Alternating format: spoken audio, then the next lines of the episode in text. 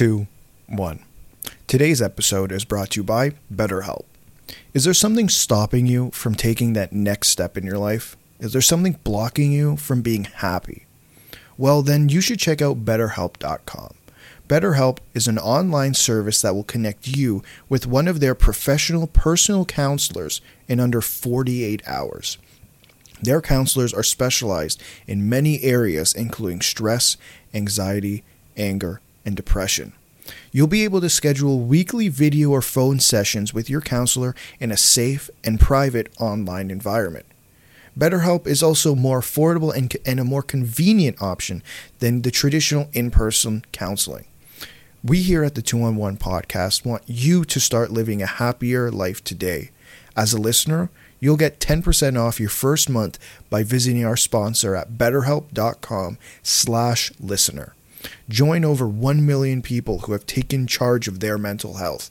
Again, that's BetterHelp, B-E-T-T-E-R-H-E-L-P dot com slash listener. Lads, we're back. Hockey's We're here. here. Woo! Yeah. Well, Hockey is to a certain extent, hockey is here. Yeah, McDavid's not though. Woo! I, I don't think e- either of our teams, and obviously Anaheim being the um, outlier, have played a win last night. game No, since our well, the last Habs- episode. Yeah, the Habs don't play for like another eight days. Another game just got postponed a few minutes ago. It's not a great time, but Devils. Why did I say the Devils? No, they lost to Anaheim last night, even though Thomas Tatar scored. Love to see it. Do you guys see that Sonny Milano tried the Zegras pass? It was Really? against Philly. No, I did not. It was against Philly. Yeah, it was Philly. Why am I thinking New Jersey? No, it was they, they played Boston. They made it a game. Yeah. I, like- I watched both games. I don't know how I got that mixed up. You, you brought up Trevor Zegras. I'm not sure if you guys saw. Um, there was a Twitter poll from NHL, uh, their Twitter account, and it was best goal of the year so far, or best goal of the season. So it was McDavid. Um, I don't remember the second one, but They McDavid inclu- again. yeah, they honestly could have put had McDavid twice, but um, they put Trevor Zegras.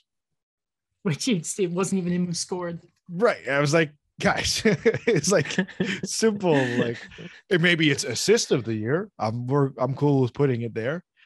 And then it was just like, uh, and it was Cale Makar's goal last night. Yes, No. that's it. Sorry, that's a Mhm. second No, goal. Yeah. I watched, uh, I tuned in for the end of the Colorado game, so I saw it. I, my goodness. I, so Kirby Dach, I feel really bad for him because last year, obviously, he had to recover from, you know, his, his injured wrist. I think he broke it. And now he has to recover from broken ankles for ankles for what Cale Makar did to him last night. Oh. He is Oof. still trying to get his jock strap out the rafters of the United Center right now. He was, and Cale Makar didn't even know it was him. He's just like, yeah, some defenseman. It was, that was such a dirty goal. Cale Makar, I, I continue to say he's the best skater in the league. My goodness, he he's almost like, uh, yeah, obviously he hasn't been around though, so you can't say, you know, he's better than this player, but he is somehow a better skater than Erik Karlsson was in his prime it's hilarious to really just see how good Cale Makar is already. He's slowly becoming one of my favorite players to watch. One of these days, maybe at the end of the season, um, we should have Mike on again, and you guys should have the Cale Makar, like a serious Cale Makar versus Adam Fox debate, because I think that would be interesting. Like, because they're both having very good seasons, and I'm sure it'll come. They're all, they're both going to be finalists for the Norris. I, I- think it, you can't really question that, but I, I'd be very interested to see that. Steve Makar keeps scoring goals 'cause he is uh, this guy is so stupid good. I I love watching him so much. He is he is must watch television. I wish we could, wish we could see more Colorado stuff in here. Another great game from Troy Terry too, Daniel. I know you love him. Yeah. We all thought it was a it was a fluke at the start of the year, but he's just kept chugging along. Yeah. He had a hat trick last night. That's not bad. And I, I tweeted it out that uh he just he loves scoring on Carter Hart, whatever the level is. The World Juniors.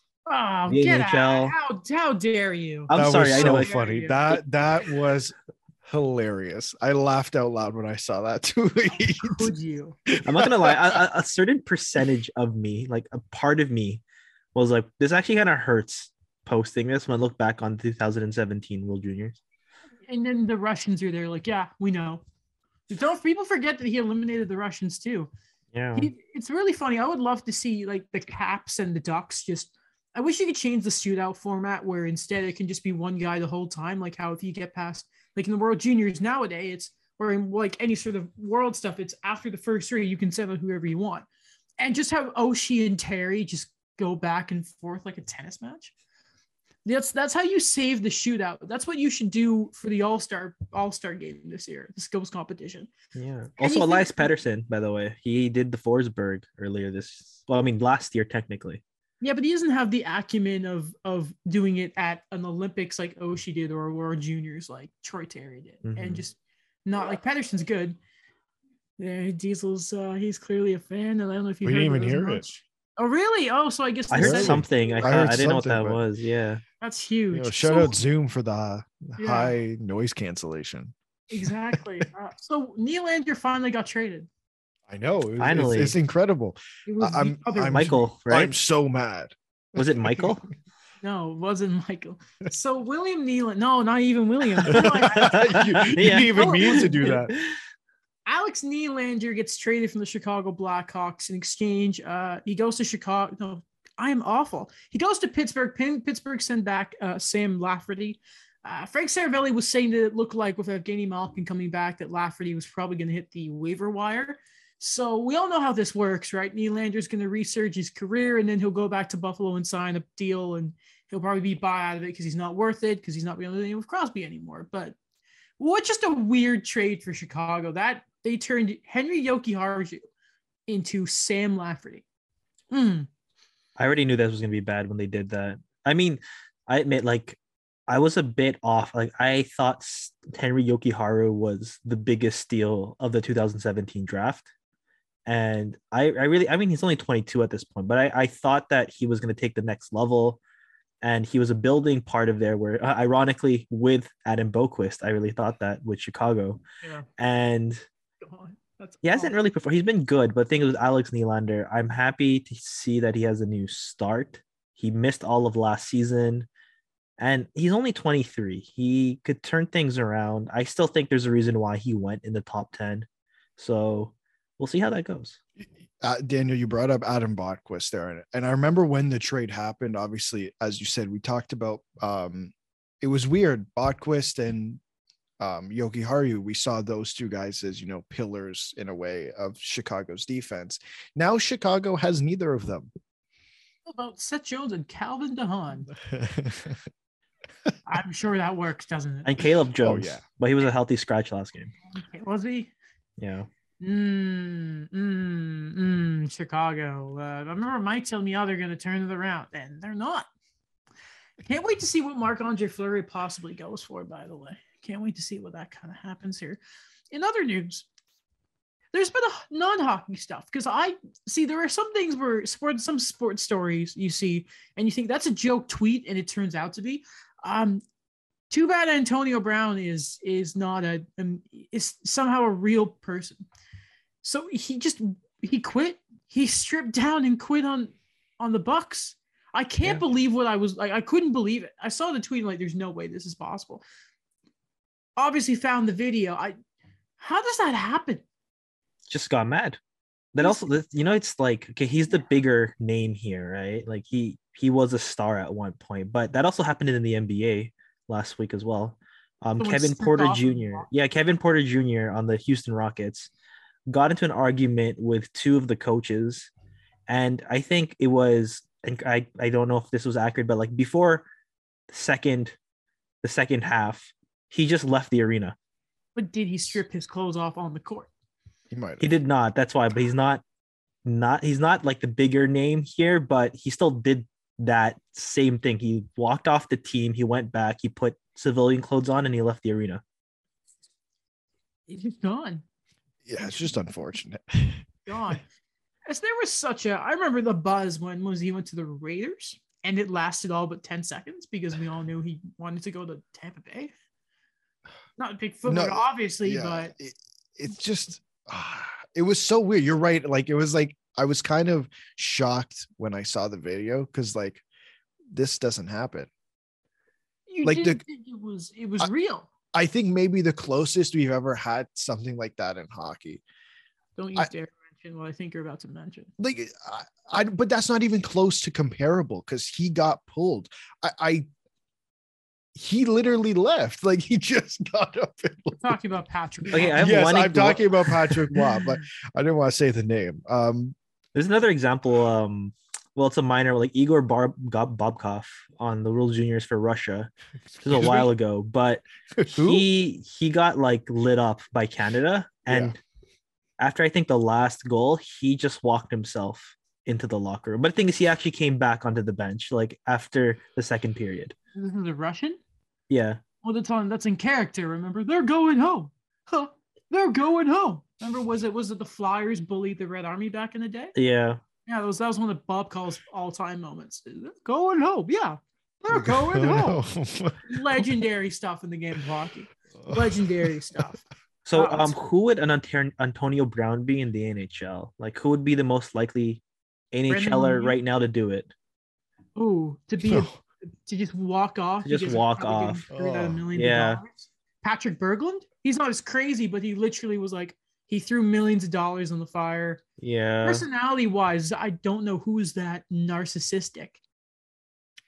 um, um, I, I don't know if they're listen. Like hockey players, for the most part, are very uh close to themselves guy no no personality per se like we're getting there like we're getting to guys having personality like uh, we talked about it.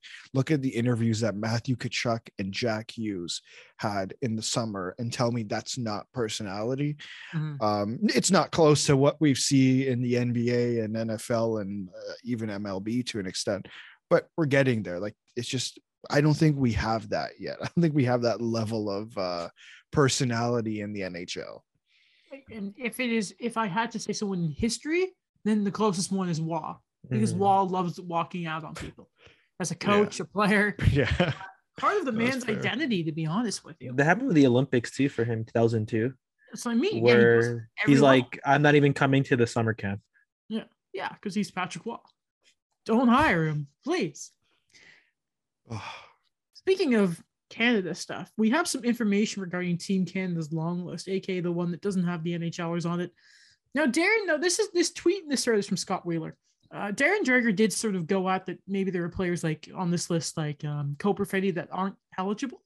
So there is a bit of confusion, but there are some names for sure that you can see being on there. I'm not going to go through every single one. I'll mention some notable ones. Owen Power, Imagine it's a World Juniors and an Olympic gold before getting a World Juniors. That'd be really funny. Um, also looking, Cody Franson is on the list. Leafs legend Cody Franson. Uh, go ahead, Alex. Did we not sign him in uh when we did We did. that that stint with the Seattle Kraken? Yes, That's our right hilarious. situation stream. because we need the big body right hand shot who also could give us some offensive numbers from the blue we line. thought we had the right situation. Remember Yeah, how we- nice our jerseys were? Oh, beautiful. That was great. Uh, Uh, Devin Dubnyk. Yes, No? Devin Dubnyk. Hold on, former Vezina nominee, Devin Yes. Dubnyk, Yes, uh, Caden Gooley is in there, our boy. Um, did, did you some Captain ones? Canada. This one I think is more plausible because he's not an NHL contracted player. Josh Ho-Sang, we know, has been good. Uh, Devon Levi, remember him. Uh, some other ones, do do do do do do do do. Um, two ones that are kind of notable here for the wrong reasons: Brandon Leipsic and Jake Virtanen. I don't know what Hockey Canada. What are they thinking with those? I'll tell What you are- what they're Like, thinking. what are they thinking with that? Like Jake Vertan, like I know he's not even. Did you look at his numbers in the KHL? He's he wasn't even a factor before. I mean, I don't get it. No, I don't either. Um, Daniel Winnik is there, Jason Demers, Daniel Carr, and uh, another name on this list, and apparently his agent has confirmed his interest, Eric Staal. What if he? What if Eric Staal never signed anywhere because he was waiting for the Olympic news to come out? Maybe I think maybe Eric Staal was just as pessimistic as many people, and thinking this the NHL is not going to. He's- He's gonna use the Olympics to get a contract. Yeah, I mean, I would. He would have. I would have taken the flyer on Eric Staal, not in Montreal specifically because I thought you know they were gonna. He could still play. Like he he stayed Yeah. healthy. He could still contribute in the bottom six. Like He, he was great on that fourth line for Montreal in the playoffs, right? natural leader. Yeah, no, he's. I think he still has value. It's just um, the right place. Uh, Patrick Marleau's not on this list, but I still have hope. I still have hope. Um, by the way, when I was watching the Philly game last night, I was thinking to myself because they were mentioning, uh, they brought up Kevin, uh, not Kevin Hayes, Keith Yandle. He's not far off of the consecutive games played record, right? He must be living in a bubble wrap box right now, trying to avoid getting COVID. If he loses the, he's getting so close to the consecutive games played record. He's so close. My guy, he goes out wearing 10 masks and that. I'm just, I'm, uh, I'm curious about how that's going to go. I'm very, very curious. Um, but the Olympics, it's exciting, isn't it? It's very, very exciting. so I'm hopeful. I'm hopeful. Aren't we all? Um, like I'm hopeful that Mike Babcock will probably get hired in Edmonton just for the memes. Because it looks like Dave Tippett's job, we talked about it a little bit. Unfortunately, it's not realistic to think of Babcock because uh, it seems to be news reported in insider trading. It looks like uh, Dave Tippett is staying in place unless things get worse. And how can things get worse? Well, Wednesday night national game versus the Leafs. Connor McDavid's not playing tonight because he has COVID. What do we think of that, guys? It doesn't I'm, help. Oh, before we do that, yeah. you should probably mention um, Mikko Koskinen. As you remember, we I think we had to read out the quote last episode. Um, Dave Tippett basically said he thought the Oilers played well in this other game.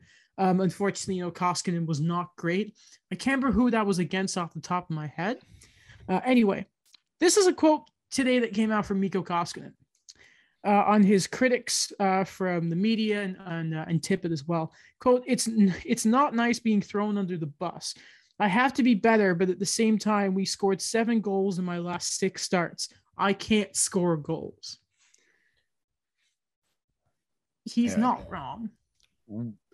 No, no, he's not. Um, with the Tippett thing, by the way, that quote about in unless it gets worse. Remember, Jim Benning did say that uh, about Travis Green. Mm-hmm. now they're not the same situation, but we we can get there real quick.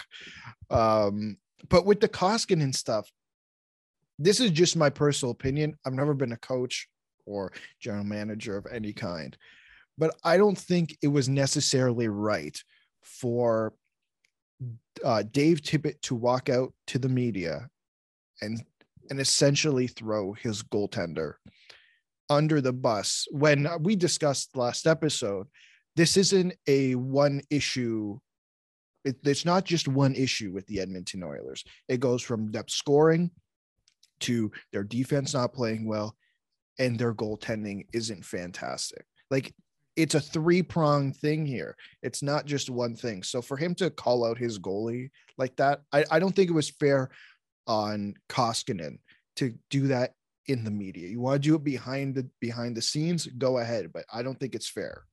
For me, I think it was in a way, I guess the pressure that went to went to Dave Tippett. I think from all of us, we know the experience when it comes to interviewing people who kind of just give you the PR answers and Dave Tippett is an old time coach. He's someone that is a bit more stoic with things. And I think, and this is just my opinion, I think it's just the big market with how things are going right now for them and just trying to find an answer to it. Um, but I, I completely agree with you, Alex. Like if you're gonna talk about Mikko Koskinen and really kind of you know zero in on that, you should also talk about the other aspects. You're not scoring, you're not getting a lot from your supporting cast. So it was it was interesting. It's maybe there's something there that we just don't know. He call it Mike Smith after the Devils game? No. Yeah, there was the controversy of Dougie Hamilton playing that game, but and yeah, Smith's been hurt, yeah, but he wasn't great there.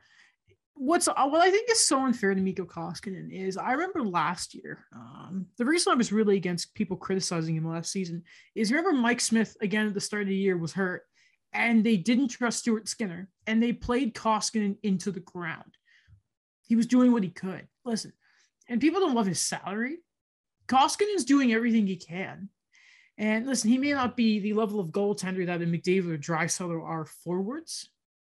But dude, and he's at a 900 save percentage. That's below league average right now. But still, what he's got nothing to work with. You got eh, Duncan Keith, who can't seem to make a play, never knows when to pinch properly. And I just there's um yeah I didn't like it either, and you know good on Koskinen for standing up for himself because I just it's it's super unfair. Uh, something else that was coming out, I think this was Darren Dreger on Insider Trading too. Right now, of course, the Oilers are looking at getting a third line center. Fair enough. Uh, they're also looking at acquiring a goalie. And I can't be the only one screaming right now. Jake Allen makes so much sense for Edmonton. Cheap, Yeah. two So years. Will they want to go with that though? Like, because I, I like Jake Allen a lot. He's better than Smith and Koskinen. He is, he is. But And he's I don't know, like- they need cheap players. They- like, is he gonna be the like not the guy, but I mean like just like beyond this, looking beyond this season, how Who- is who that gonna look with? Jake Allen? They uh, they don't have anyone in the pipeline. Well, they could well, just for both. They have um I don't want to say his name because he was a very controversial name on this podcast two episodes ago. Who? Oh, O- Olivier, Rodrigue. Rodrigue. he- whatever. he- Blah. You know, blah.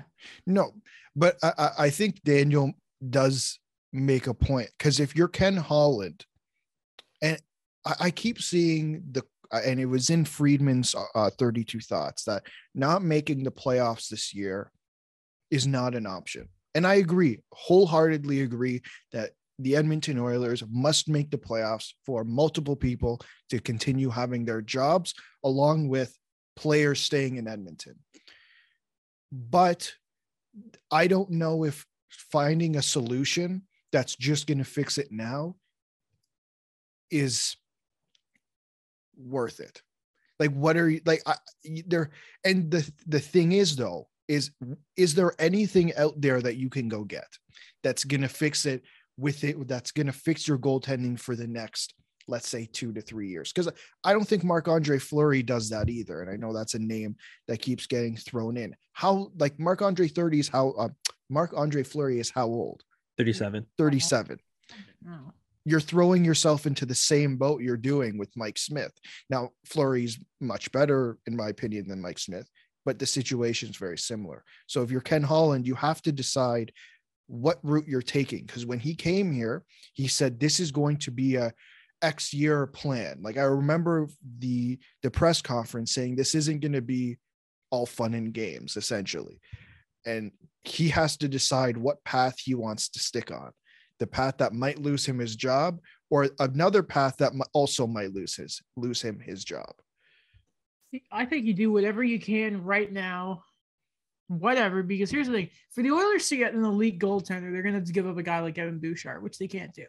So you have to get a short-term fix. Because who, what goalies are out there? The Bruins aren't going to give up Swayman or um, I Ullmark. can't remember his name, Ullmark, because who knows what Tuukka Rask looks like a year from? They'd be fools to trade him.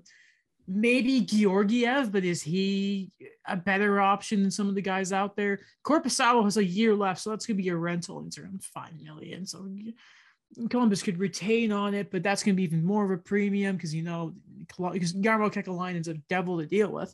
So I, I just I they have to make a move. Like they have to make Sure. a move. We can agree they, they have to. A hundred I'm just thinking like who else is there the like what other goaltenders are out there as options right now? We're thinking Fleury, maybe not. We're thinking Allen, maybe he's not the best solution. I disagree. I think he's a great option for them right now.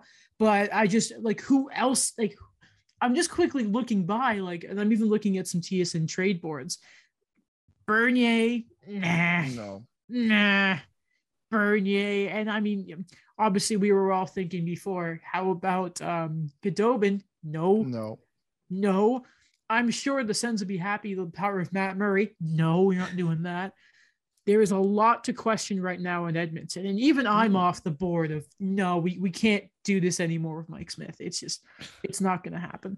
you're right they shot but i think the reality with edmonton is in terms of their goaltending they shot themselves in the foot by not properly addressing it in the offseason whether that honestly if they let mike smith go per se and brought in jonathan bernier as an example i mean the, the dream was to go out and get jacob markstrom two years ago. Couldn't happen.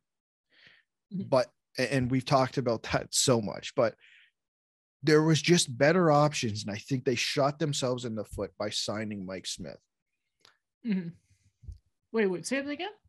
i think they shot themselves in the foot by signing mike smith For the second year.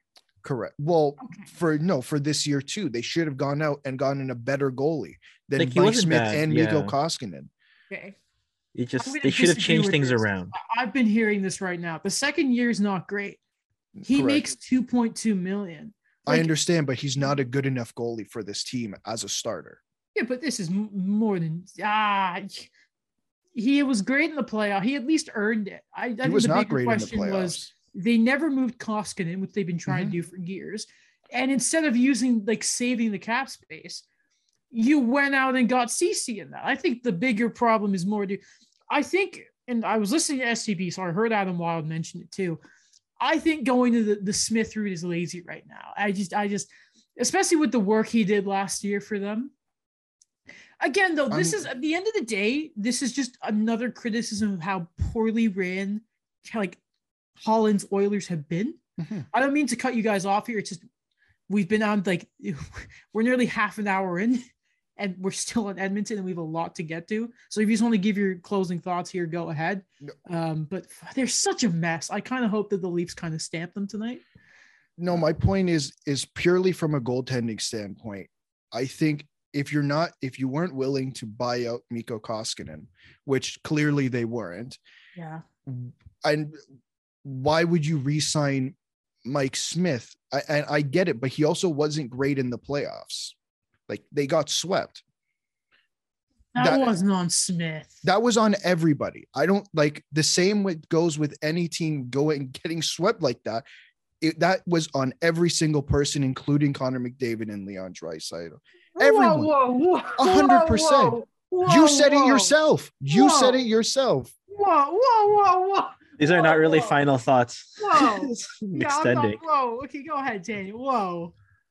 I don't know. I think because I think for me, like the one thing that kind of bothered me was when they re-signed Mike Smith. It's just to me, it kind of felt like, did you really look at all options available, or did you just tell yourselves, all right, we're just gonna go run with the same thing? And I think they're finding themselves in a place right now where they're not exactly like on paper built to go for the long run, but at the same time, they don't have the assets to get someone for that long run. And it's just going to be another quick fix kind of thing when you look towards the deadline. And I feel like we're going to have the same conversation next year, too. Next, the next conversation about the Oilers is going to be McDavid wanting out.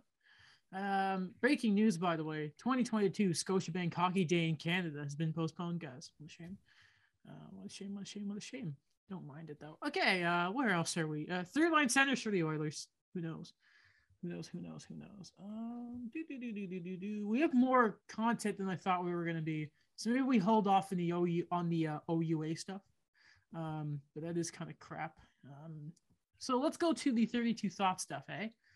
So in 32 thoughts, uh, this is the pod. No, not the podcast. This is the uh, the written blog that people. I know the podcast is great. Read the blog too. It's amazing. And Friedman drops it the best times. Uh, all right. He was talking a bit about in that piece about um, Letang and Malkin being up, their contract negotiations coming up.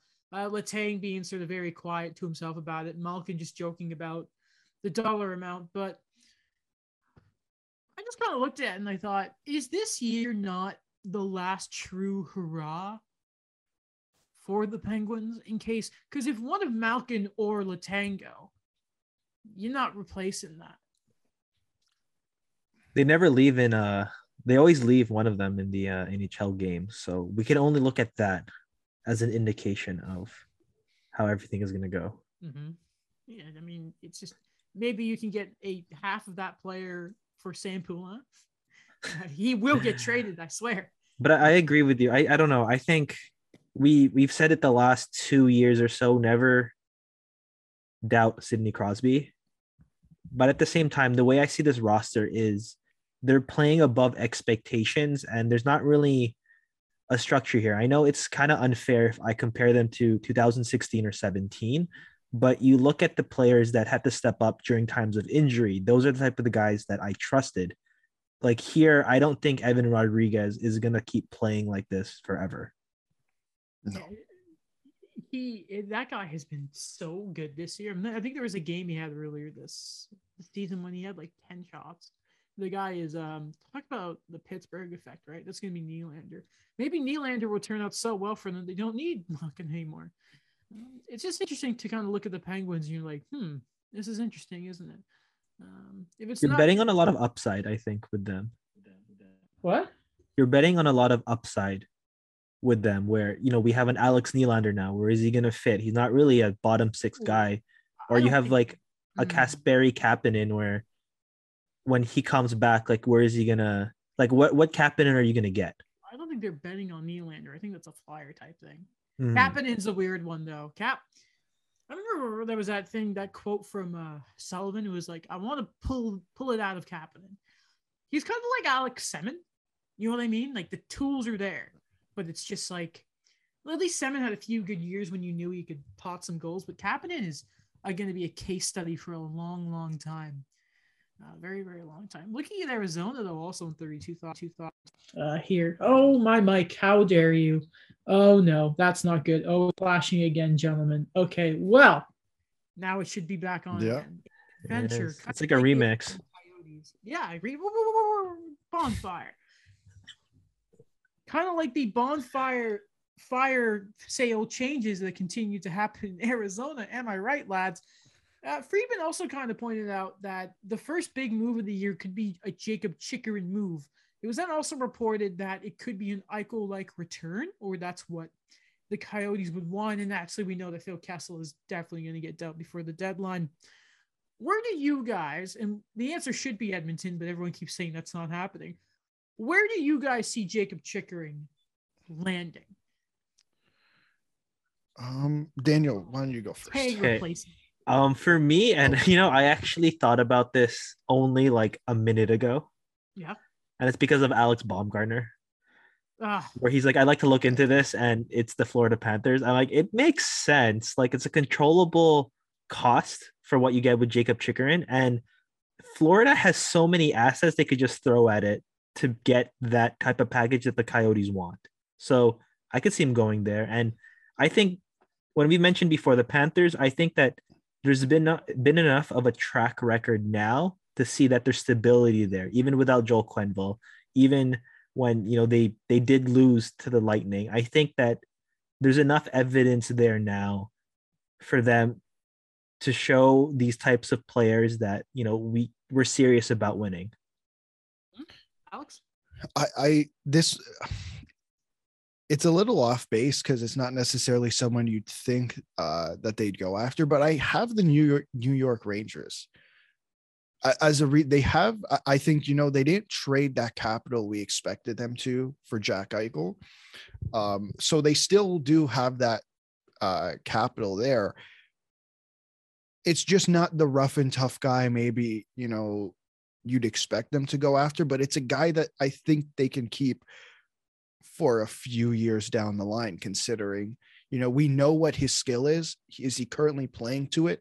No, but I think going into an environment that I'd say right now is quite successful, I don't see why he couldn't regain that form. You know what I'm thinking of? Oh, sorry. Go Oh, sorry. You know what I'm thinking of right now? If Jakob Chychrun goes to the Rangers or if he goes to the Panthers, it just reminds me of it goes from that part in Endgame where it's Captain America by himself. Yeah. And then Everyone comes in. Falcon's like on your left, and then everybody comes. So like he has the support finally. Like he's not the only one on that blue line. Right. Or Tampa. Oh my god. Just because. Uh, that's not the team I was thinking of, but just because Tampa. Uh, I was thinking of St. Louis because Oh. I'm like, listen, St. Louis, you need them. I think they, I talked about after the Winter Classic episode, I think they need another D. Mhm. Um, I, think he'd be the best defenseman on that team. Um, obviously, no one is Alex Pietrangelo, but if you picked up Parayko and his defensive ability and Chychrun's offensive ability, boom. And I don't think he he's he he's a much better Justin Faulk. I feel like Chychrun is kind of what they hoped they would get in Justin Faulk's sort of replacement level thing. I think he also he's a better offensive guy than Torey Krug. Um, but I, I think it would be a good fit there. And what's funny enough about all these teams is they're also sort of linked that if if if you're not willing to pay a super price, aka an A plus prospect and a first for this guy, maybe you just throw up a first and like a late round pick for retained salary, bench her up. And so that goes to my next question. and we, we can't say Florida or St. Louis here because we're not going to repeat ourselves. Okay. Where can you guys see Ben Chiarot landing? It's just the start of trade discussions because it's heating up, gentlemen.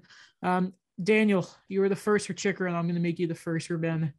Um, the Edmonton Oilers because there it it is. just makes sense that it's a panic move for them where there's no there's on Ken Holland already has done this so many times. Like we talk about Andreas Athanasiou, but also with the way he was with the Red Wings, like he was giving up assets for like a 36 year old Erik Cole, or he was getting David Legwand in the uh in the trade deadline just to extend the window for that uh, for the Red Wings. And I think Ben Chiarot is a good middle for them where he's still a guy where he is really effective this year. I'd still argue he's still in his prime, but it's a bit of a panic move where they will give up an asset to just add someone at the deadline, especially if they don't get a goalie. I like it, Alex. Yeah, I, I had I actually have six teams, but I'll pick one. Um, oh wow, it's a reversal between you and Yeah, I. I do. Um, I'll go. I'm gonna go with the, uh, and I know it would never happen, but I- I have the Boston Bruins listed, and I'll explain why. I, I'm not sure if you've read the chatter out of Boston lately. It very much seems they need a guy who, um, they want a guy who's rough and tough and will beat the crap out of somebody. Um, Boston And- guy. And that's how and to be honest yeah ben Chiarot kind of fits that description. Now will that happen? Pr- probably not but i do think that is a it, would be a very good fit for the boston bruins especially for the playoffs. Yeah, no, he if Ben Chiarot would fill in fit in brilliantly there. Um, how do you sell Bruins fans on giving up a first round pick? Play the clip of him and Matthews going at it in the playoffs last year, and uh, it is as simple as that. I'm gonna bet Carolina just because for some reason they acquire defensemen all the time, and Yeah. uh, they're just funny like that. Um, I would like the Rangers also just to see Mike cry. when i wrote that i was writing down the list of teams i was originally going to write every team in the metro because i Yeah. just thought every team in the metro could use ben Chiarot, like real like in my eyes looking at even just adding him He's a he is a frustrating case, Mr. Benjamin Chiarot, but uh, for some reason we continue to love you. Um, but uh, just bring us some good picks and then yeah, rebuild. Vitaly Anyway, Kravtsov. Cra- Krapsov. Krapsov. Kravtsov. Sorry. What's going on with that? Anyway, I can't know. wait till they trade him for a fourth to LA. Uh, do you remember Elias Anderson? Anyway, the Ducks, their GM search. There's a committee together, and two members of that committee, Paul Kariya and Scott Niedermayer. Why? Okay, so I actually love it. So here's two reasons. Scott Niedermayer's been around the team since he retired. I actually love that. He stayed Really? with the Ducks. He didn't go back to the Devils.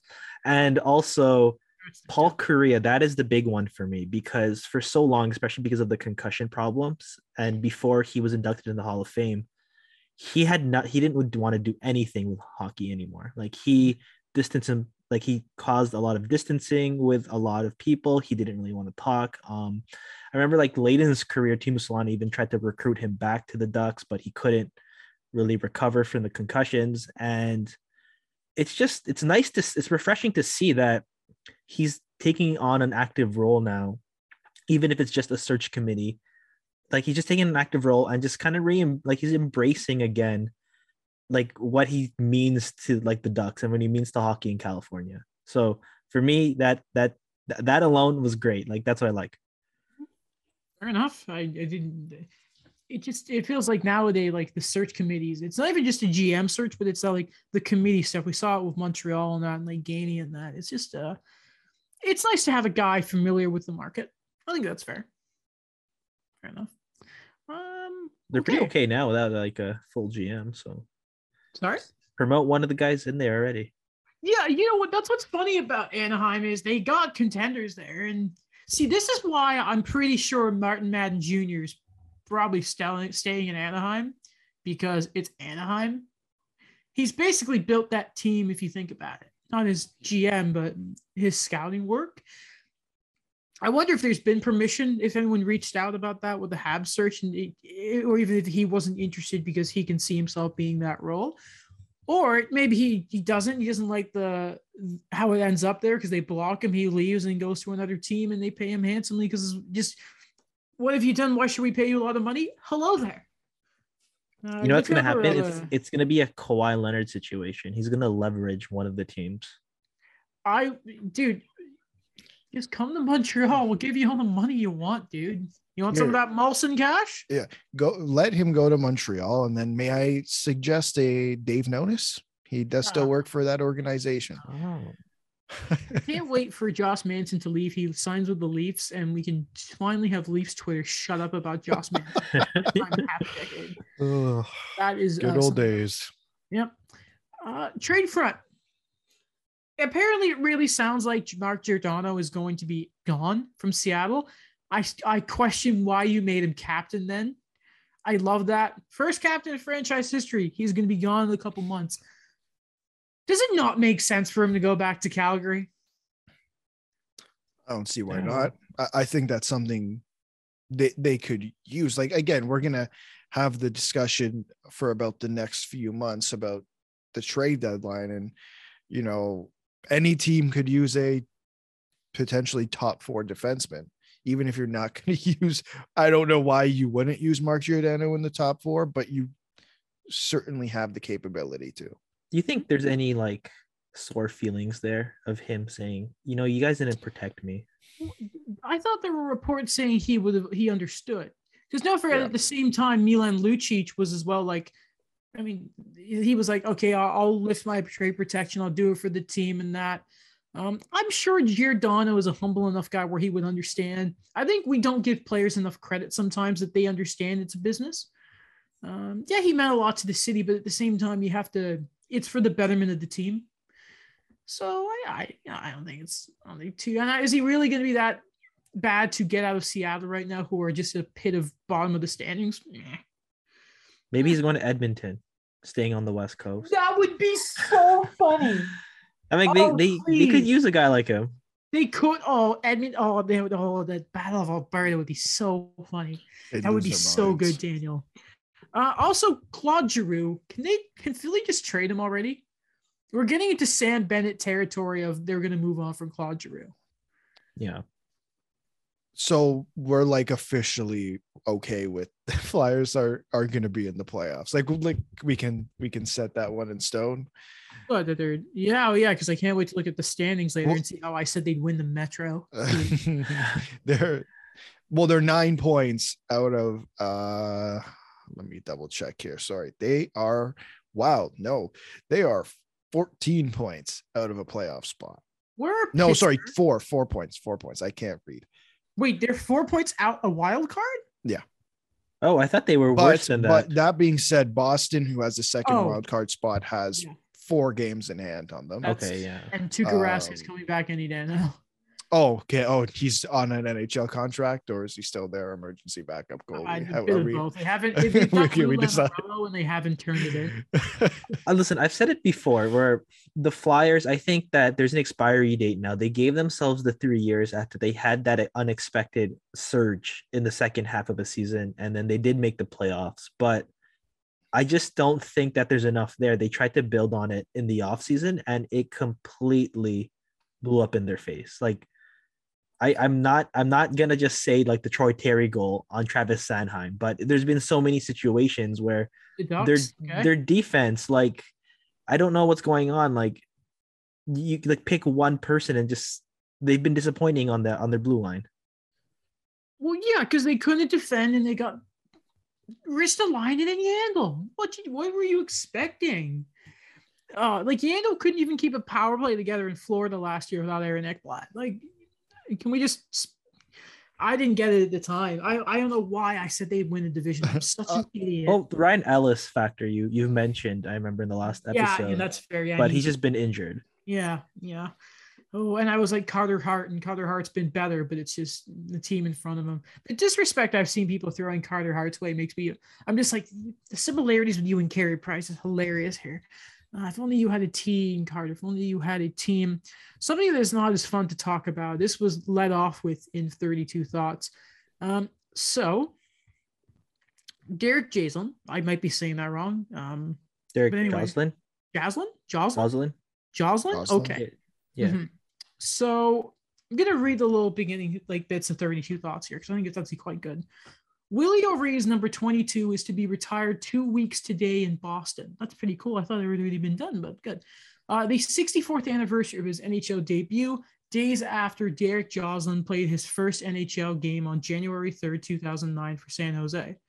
Um, a special surprise, a handwritten letter from O'Ree himself, welcoming him to the big time. Joslin, from a biracial family, father Jeff is black and mother Darlene is white, still has the note, keeping it at his Ontario home. Quote, out of the blue it came, Jeff said. O'Ree wrote Derek's, uh, sorry, Derek's arrival was proof Joslin could do whatever he wanted and could handle any obstacle that came his way. Now 34 and the defenseman for VSV in Villach, Austria. I'm butchering that, and I'm going to butcher some names later because, like, obviously, Joslin thought a lot about that message. The reason he wished to discuss what happened last Tuesday in a game against Olympija Luzbilja um, around the village net. A, an opposing player imitated a primate in Jocelyn's face. It's brutal.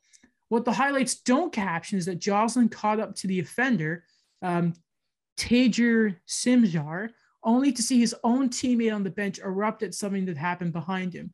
More gestures, and he was told monkey noises from another player. I'm still trying to digest it, Jocelyn said Monday from Austria. I saw the gesture and thought, WTF was that? I was surprised and saw red. Never before have I been directly affected by this kind of racism until now. I'm in a bit of a shock, and there's a lot of whys. Um, Jocelyn had mixed reaction about the aftermath. His team is coached by Canadian Rob Daum, who was uh, who sorry who has history with Austrian hockey in the World Championships and Olympics, and features several North American teammates. He was thankful for strong organizational support. Uh, quote, I was satisfied with how quickly the league acted. Sometime in these situations, it's he said, she said, and that didn't happen. The next day, Simzar and teammate Mika Zajsk, I'm so sorry. Well, not to these guys because they're scumbags. Um, were suspended 10 games and fined 3,000 euros. Um, in the meantime, can one of you just do the the, the direct um, uh, Yep. thingy from 3,000 euros to Canadian, please? I know it's not going to be much more than like $3,000, but uh, just for context.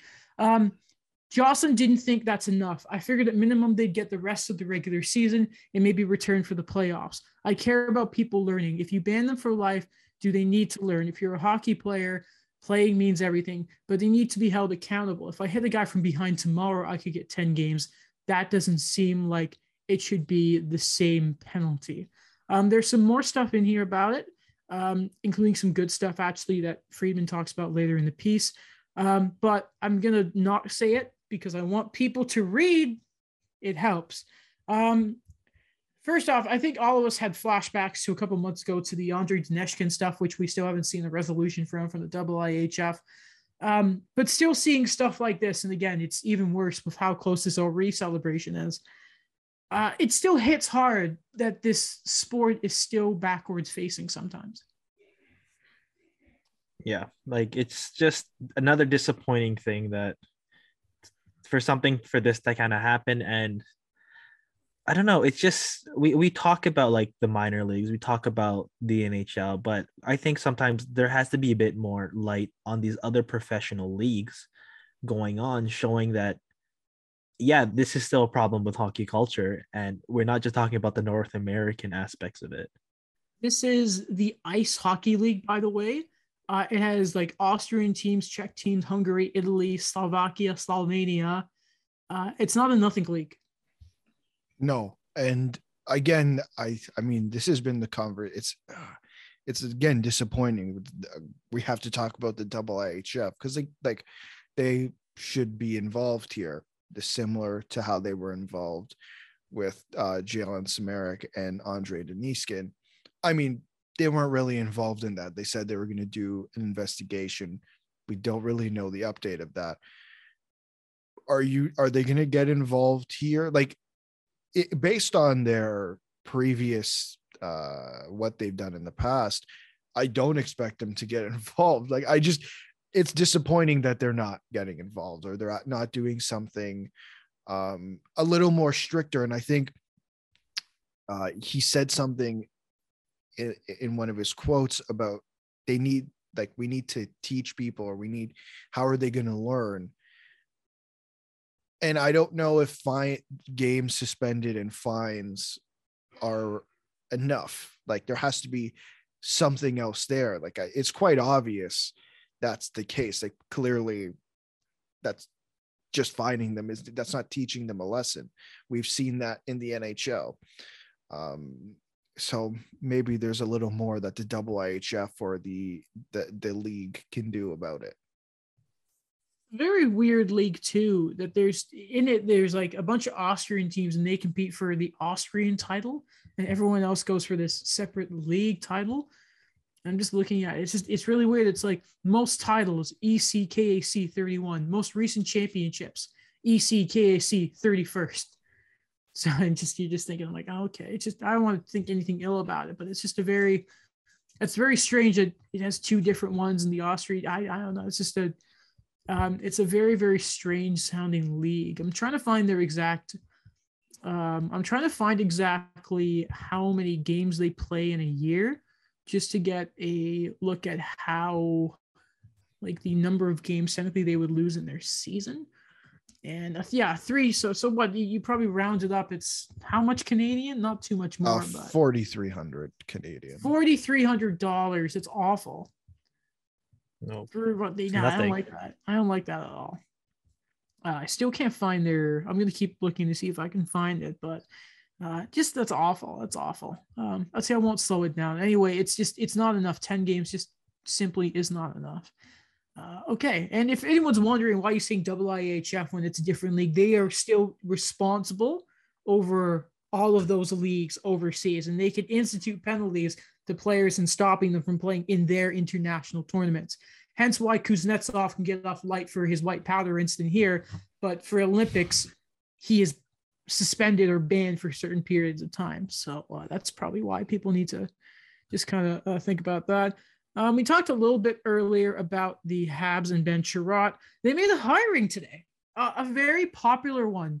Uh, they have a new VP of communications replacing Paul Wilson, and that is Chantal Machabée. If you don't know who she is, um, there are certain members of French media that are just Habs fans that have very close to the chest for how much they love. I've talked about Marc Denis, Pierre Houde. Um, Chantal is one of them. Fun fact: When remember there was that season ticket holder Q and A I was telling you guys about last year. Yeah. For one of them, she actually hosted it with Molson and Bergevin. So she's had this relationship. She's a longtime member of RDS, extremely hardworking. She talks about like when she was a kid and Guy Lafleur inspired her to get into the sport. She's beloved. I think everyone has seen all the different media members kind of reach out. Um, that speaks like all you want about her. So Paul Wilson gone um, when Bergevin and all that happened, and Chantal comes in today. Congratulations! It's just wow. It's so. It's imagine if Steve Dangle got hired. That's the best sort of relation I would feel like the oh, joy. Okay. It's just how sick it is to see her get this oh, job. Oh, cool. And if anyone's curious, apparently she reports directly to France Margaret Bélanger, who of course came into the fold in the big deal this past summer for the Habs.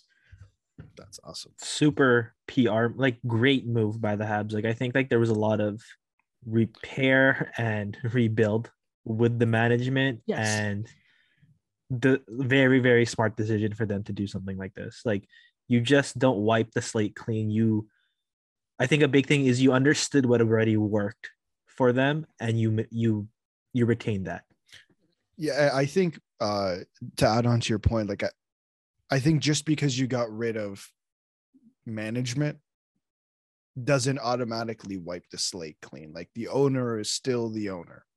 That's always going to be in the back of uh, people's minds. So just because you got rid of Bergevin and Co. doesn't mean that Molson starts with a clean slate. Molson's the guy at the top, right? And uh, and by the way, yeah. he deserves it. Like yeah, he, yeah. he does. It, yes, I don't want to just make it a PR thing. Daniel, you're, oh, you're yeah. right. But she she freaking deserves it. Like that's oh, that's so sick. Um, that's nice. That's nice. Um, okay. Uh, that's everything for the Habs because they're not playing. they're not playing for like another week, so that's a shame. Um, Jeff Gordon, love you, man. Uh, looking at the Leafs though, they played the Oilers today, and I think it's tried to trade. Yeah, I think it's time to trade Mitch Marner. Why?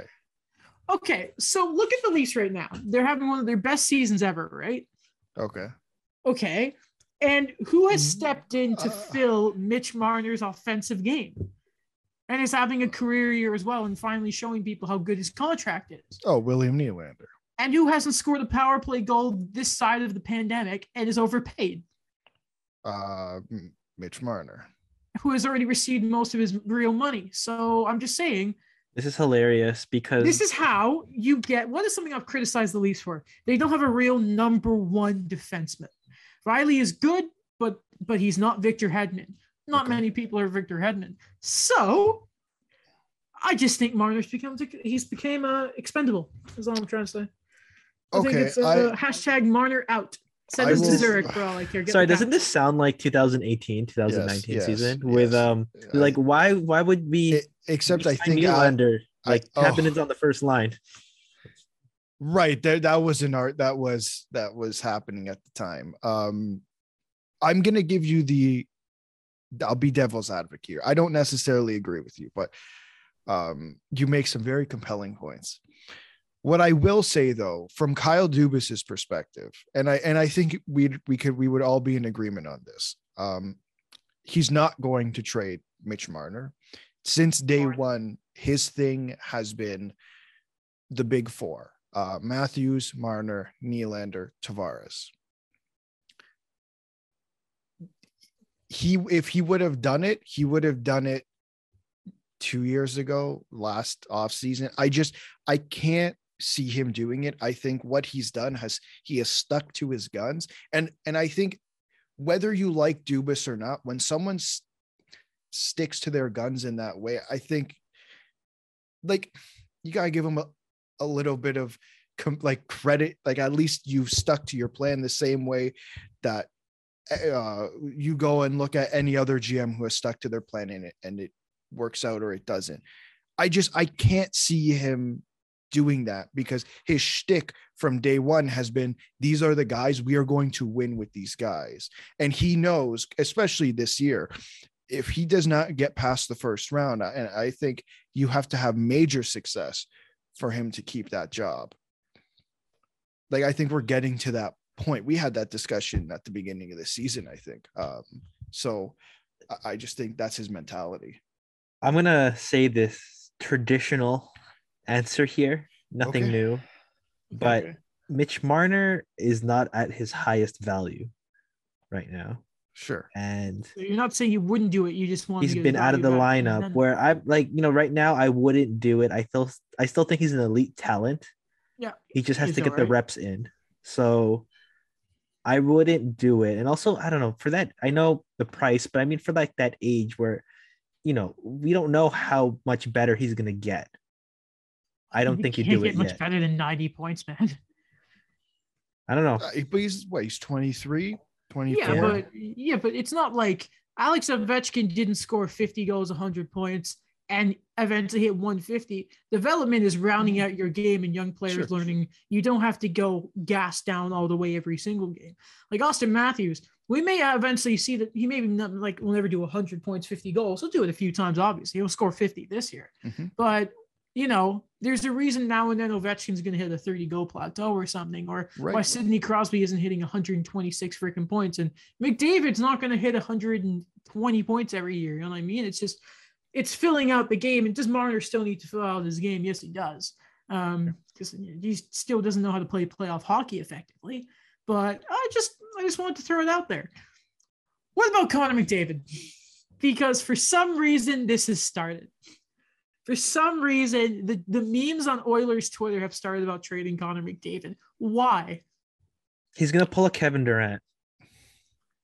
It's gonna be another playoff exit, and then he's gonna go to like the Lightning.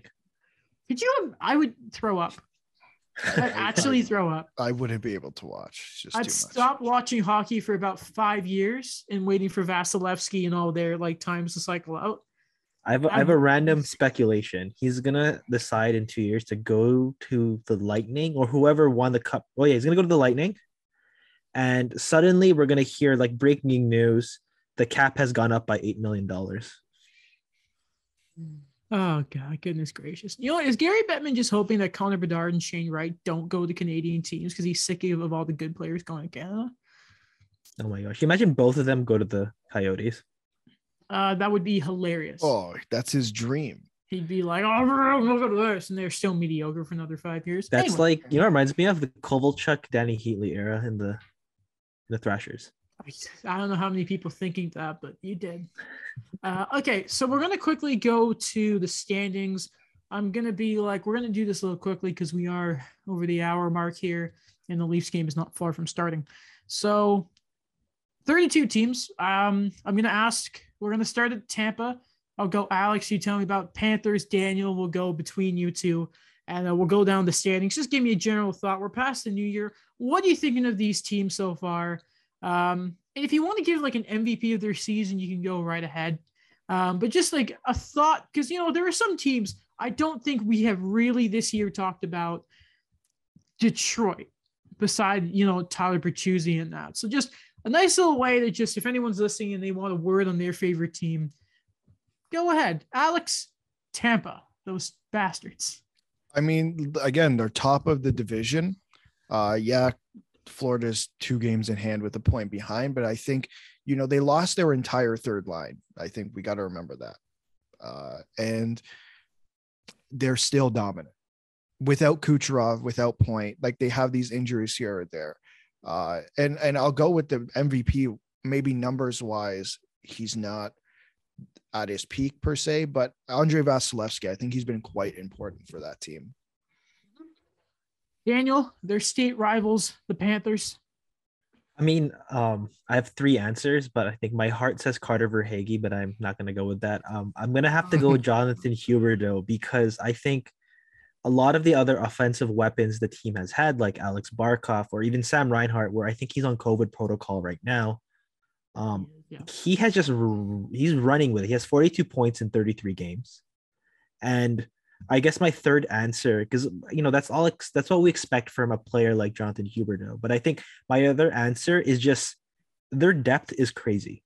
That Like, is. It is Yeah. crazy how they are playing everybody at such a high level. Everyone is contributing.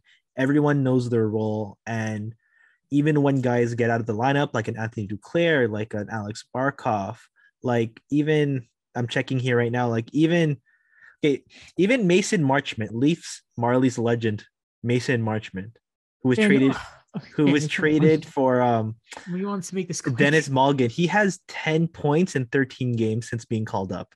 I thought you were going to say, look how they spanked Calgary without even having Nudavara in the lineup, but you went that route. Um, Al, I didn't even mean to do this. Alex, Oh. the Leafs.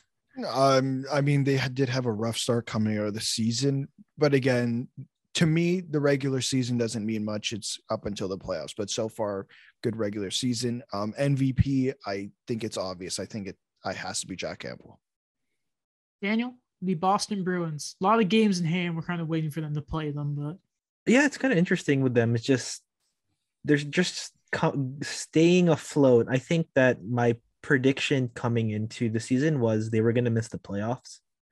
And you know, I'm not it's it's I'm not completely wrong here because we don't know how everything's going to go with the way their team has been. Like, you know, Nick Foligno was a big signing for them. Their goaltending, like what it's going to happen there with Tuukka when he comes back. Um they're not really scoring too well. Charlie Coyle, I don't know what's going on with him. He's off the power play. So there's like certain pieces here that, yeah, they're still doing well. They still have the guys we know and not love, but the guys we know. And I'm not sure like where they're gonna go. Like, do you just stay Okay. the course? I'm I'm gonna cut you off. You just you asked the question where do they go from here? I'm sorry, but we were running. We're Okay, no, okay. no I'll two hour quick. episodes, Daniel. Uh, Alex, the rookie showcase that is the Detroit Red Wings. Yeah, and, and I think what Detroit has done this year is they've added to what they did last year o- on the ice, as well as like just the individual player performances. A lot of guys have taken step forwards. Um, and uh, personally, for me, their uh, MVP is Lucas Raymond. Uh, by the way, Daniel, your Boston Bruins MVP. Um, David Pastrnak. Yeah, he's pretty good, isn't he? Um, talk about Pastrnak. He scores a lot of goals. A team that's allowing a lot of goals. They're not as bad as you think. The Buffalo Sabres. Go ahead. Oh, the MVP for them? I Dylan Cozens. Dylan Cozens. Why? He's again like he's expressed that he wants to stay there, and you know whatever happens with Buffalo, when there's like a silver lining with anything, you just run with it. At this point with the season they have, I feel like we're in a debate where you're like I'm gonna have to cut you off here, so I'm trying to say my answers quick. There you go. No, it's just, it's a quick fire thing. Uh, Alex, the Ottawa Senators. Yeah, I- I don't think they've taken a step forward this year. I think they've had a a, a rough rough season that partly it's partly due to poor poor goaltending.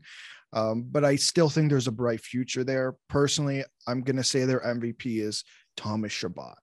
Um, their Who should have mi- been their goal, their yeah, their goal differential is minus 28. Uh, it's not as bad as the Habs, minus 50. Daniel. For the Habs, Yeah, um, MVP Jake Allen. I mean, he's doing his best, but I don't know. You know, we've talked about it before. Just sell at the deadline and then just see who's there in the offseason and then figure it out. Alex, the New York Rangers. Yeah, I um I, I think they're very much exceeding expectations in terms of what we expected for them, and they 100% deserve the credit for it. I'm a little torn on who to pick uh as MVP, but I'm gonna stick with my guns here.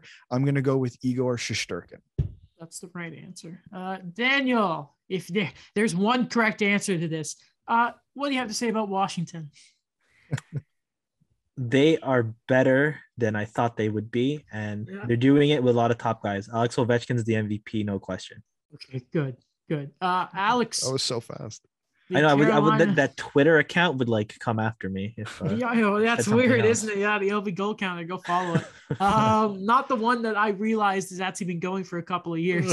I'm rather embarrassed while I saw that. But he does it to pass. I do it to tie um, the guys that always chasing, which is how you should do it anyway. Uh, Alex, the Carolina Hurricanes, Uh, storm to watch. I did have them as my the team that would let me down this year, and surprisingly, they are not that. Uh, it, it's a it was a little difficult for me to pick a MVP, uh, but because I think it's a team collective there, but I'm gonna go with Sebastian Aho. Yeah, he was a pretty good player. If you had said Rod Brind'Amour, I would have been cool with that because Yeah. he's simmered down um, Mr. DeAngelo. Uh, Daniel, Pittsburgh. Pittsburgh. Pittsburgh. Um, they're gonna stay the course. I think they're gonna try to add something in the deadline, but that's it. Um, I agree. This might be the last year of that core. Yep. And MVP has to be Evan Rodrigues. Why they've won? They've won eight straight games. He's like their Um, only healthy center throughout the whole year. Yeah, uh, Alex, Philly. Yeah, Philly's a rough one. Like I, yeah, I- good luck. yeah, they haven't really had the the season comeback that we expected them to. And to be honest, there was no real player that stood out to me and said, "Yeah, he's their he he's their MVP." So I, I'm gonna stick with Carter Hart, who Yeah. Much better numbers, but I think the defense in front of him is abysmal. Yeah, uh, Daniel, the Blue Jackets who are still around. No Yeah. but Um, for me, I think that this is the type of year that they wanted to have. That you saw a lot of progression with the young guys. So if I were to pick one of them, because there's just too many young guys, it'd be Cole Sillinger. You know, he wasn't a top ten pick, but he has stayed with the team. He's gotten the trust of upper management that tends to be a bit more veteran heavy sometimes. So I'm gonna go with him. No, sorry. I just because I want to double check Carter Hart's numbers. Nine seventeen. Yeah. It's amazing when your coach doesn't hate you how you perform as a goaltender. Um, Alex, New Jersey. New Yeah, the- Jersey. maybe I- I don't think they're necessarily having the season we expected them to have, similar to Philadelphia, but I again similar to the Ottawa Senators. I think there's they're building something there that will be uh be better over the years. I'm gonna go with my MVP as Jack Hughes. Despite him playing 17 games, he is still a point per game. He's a, a nasty player. Uh, Daniel, the Islanders. The Are bad. Islanders. Yeah, yeah. Alex reminded me before we started recording. I had them winning the cup, so don't. I yeah, I laughed when I um listen to that again. Yeah, yeah. So- uh, talk about the Islanders though. I don't want to look bad. Honestly, like I think this was gonna catch up to them when you have a main cog like Matt Barzal not performing, then I think everything kind of falls to the wayside. And you know, you're you're betting on an Anders Lee to kind of come back from major injury. And you know, a Brock Nelson who's not doing anything. And for me, it's really hard. Like, can I pick Barry Trotz as the MVP? Because he's been able Sure. to keep it together despite the slide. He's a good coach, man. They're uh 10 wins, 12 losses, not bad. Alex, the division leading Nashville Predators. I Yeah. cannot believe what I'm looking at. That is uh, very surprising. I think we've seen comebacks from guys like Duchene and Johansen, who, by the way, Duchene 29 points, 13 goals, Johansen 10 goals, 27 points, uh, both 30, 32, 31 games played. Despite that, though, I, I'm still going to go with uh, Juuse Saros. I'm not necessarily 100% comfortable with their D per se. I think Juuse Saros, we know what he is as a goaltender, and it's damn good. By the way, I'm taking Colorado and San Jose, by the way. I still want you guys to know that. Sure. I'm talking about two specific players. Yeah, yeah. Um, I didn't mean to do this either. Alex, the St. Lu- I mean Daniel, the St. Louis Blues and your guy Jordan Binnington. Yeah, they uh they've learned from past mistakes of last year and they've become a lot better than they were before. Like David Perron's not just their only goal scorer now. Yeah. Um, for me, I'm gonna have to give it to Vladimir Tarasenko as their MVP. Bounce back Big. candidate. He hasn't talked about that trade demand anymore, and he has been playing like a star again. Yeah. Uh, Colorado, you want to know why they're not leading the division? They have five games in hand and are only four points behind Nashville. Yeah, they're good. I love the Avalanche so much. I just, it's going to suck when they get Carey Price. Um, recency bias, maybe, but I think it's because MacKinnon's had a bit of injuries this year and he's kind of been held back a few times. Uh, Cale Makar is is so good. He's the best defenseman in the league, and I love watching him. Uh, Alex, Minnesota. Whoopsie Um, yeah, no, I think they're they're pretty much what we expected of them. Uh it being able to make the playoffs. I, I'm gonna go with Kirill Kaprizov as their MVP. I, Really? I couldn't believe that. I really thought that Jordy Ben had a chance. I just what am I supposed to say? It's Kirill Yo. Kaprizov, man. They've lost five straight, eh? Yeah, no, they're not they're not uh killing it at the moment, but Yeah, but but hey, things can change. Kaprizov, he'll, he'll do it. Uh, Daniel, the winners of three straight Winnipeg Jets. yeah, they're back on the upswing again after Paul Maurice left, and they're finding a bit of consistency here. I don't, I'm not completely sold on them yet at being at contender status again. So I'm gonna split the MVP simply because they've been healthy and they've Yeah. been consistent. So it's gonna be Nick Ehlers and Pierre Luc Dubois because they both have Yeah. 25 and 26 points in 32 games. Um, Alex is gonna. Alex had a bad team to find an MVP. He's gonna have another one here. The Dallas Stars, who are consistently meh. Is uh, I think they're having an underwhelming season. Um Yeah. I think we kind of expected them to have that bounce back and they didn't Mhm. again for another year. They didn't have that bounce back. It's just hard to pick an MVP. I'm just going to pick a couple good stories here. Uh, number one being Jason Robertson, who is 25 points in 23 games, and Braden Holtby, who has been pretty good after a garbage year in Edmonton, uh, in Vancouver. Not surprised. leaving uh leaving the bad Canucks and it works out. Yeah, you're good this year. Calm down. Um, Daniel, your losers of five straight. You said they'd be a big disappointment at the beginning of the year, and you're right. It's Chicago. Yes, they have been horrible on and off the ice. I don't Yeah, like them yes, yes, except yeah. Marc Andre Fleury. Yeah. But if I were to pick one MVP, it would probably be Kirby Dach. I think that he's holding down the fort. Is he a real person? Cale Makar doesn't think so. He's holding down the fort at that center spot. Toews has been absent. They've taken Dylan Strome off of the center position, no matter if it's in the bottom or top six. And Tyler Johnson has been injured. So Yeah. Hats off to Kirby Um, Dach. Daniel got stuck with Minnesota, Alex. So you're stuck with the uh The minus 56 goal differential, 622 and three Arizona Coyotes. This is like the third team it's impossible to pick an MVP for. But um again, like they're kind of doing what we expected of them. So there's not much to really say about this team. I will pick one MVP though. Personally, I'll go with uh, Shane Gostisbehere, who has had somewhat of a bounce back year, 21 points in 31 games so far. Like it's just hard to pick, pick a guy on this team and say he's their MVP. Loui Eriksson was a close second. yeah, yeah. You went Uh, six points in 29 games. Daniel, they don't have Jack Eichel yet, but the Golden Knights are still leading the Pacific.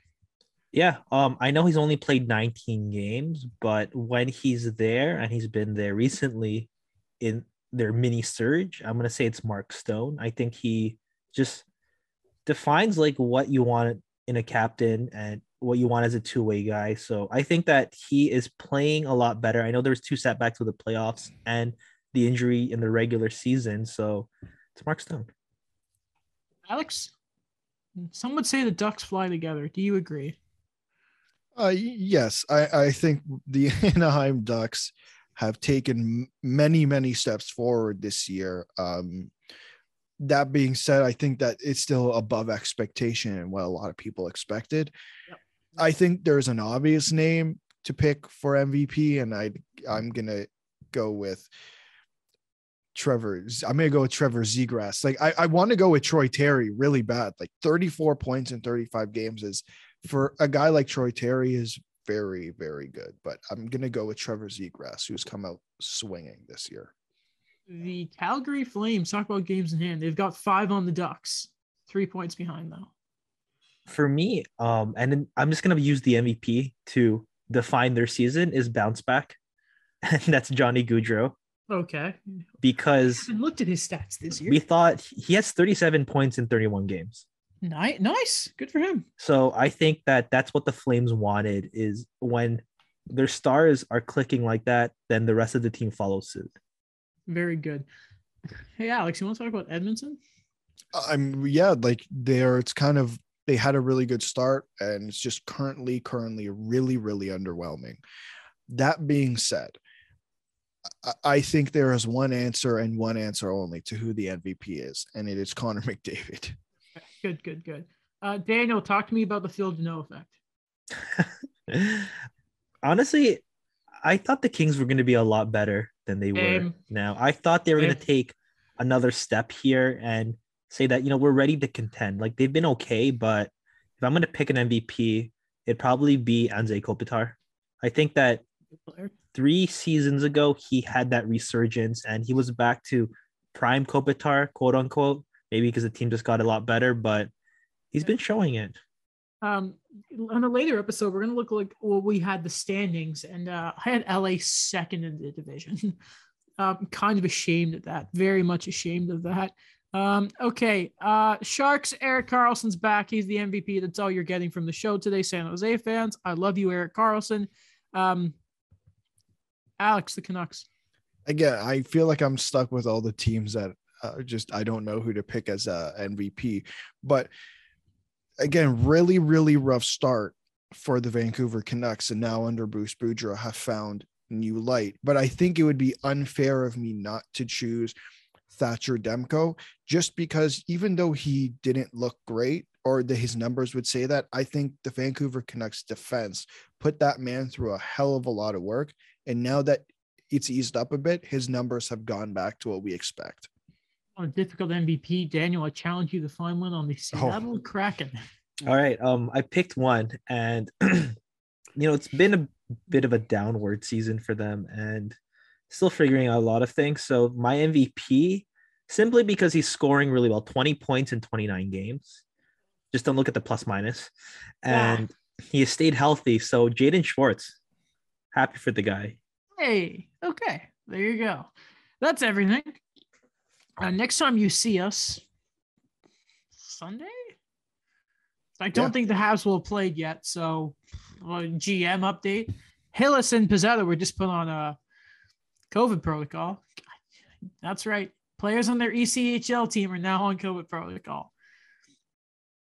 My God, my goodness. Okay. Um, Daniel stuff for CGRU, my YouTube channel, Alex's blog. Uh, check out the show social medias wherever it is. Voice ad, thank you. Great platform as always for the show. Um, and yeah, check out our own social medias too. It's great places to uh, talk about hockey. And then Daniel has other stuff too because he's a fun guy. Oh, Kawhi. Yeah, uh, is that how you do it in Toronto? Uh-huh, uh-huh. so no one in no one in Toronto can make funny jokes. Star athletes in Toronto just don't make funny jokes. There Oh, was the, I have- the Matthews Tavares one, front foot. You gotta get to my front foot. like, come on, guys. Before we go, I have breaking news. Let's Okay, it. what? Well, you know the rule. Scale of one to ten. I 11. Oh, okay. You better not be messing with me, otherwise Yes. you're banned. Zach Hyman is wearing an A in his return to Scotiabank Arena. No, that's That's not Daniel, that's a that's a five. that's a that's a sim five. Okay. Okay. That's wow. a sim five. We will see you later. Goodbye. Bye.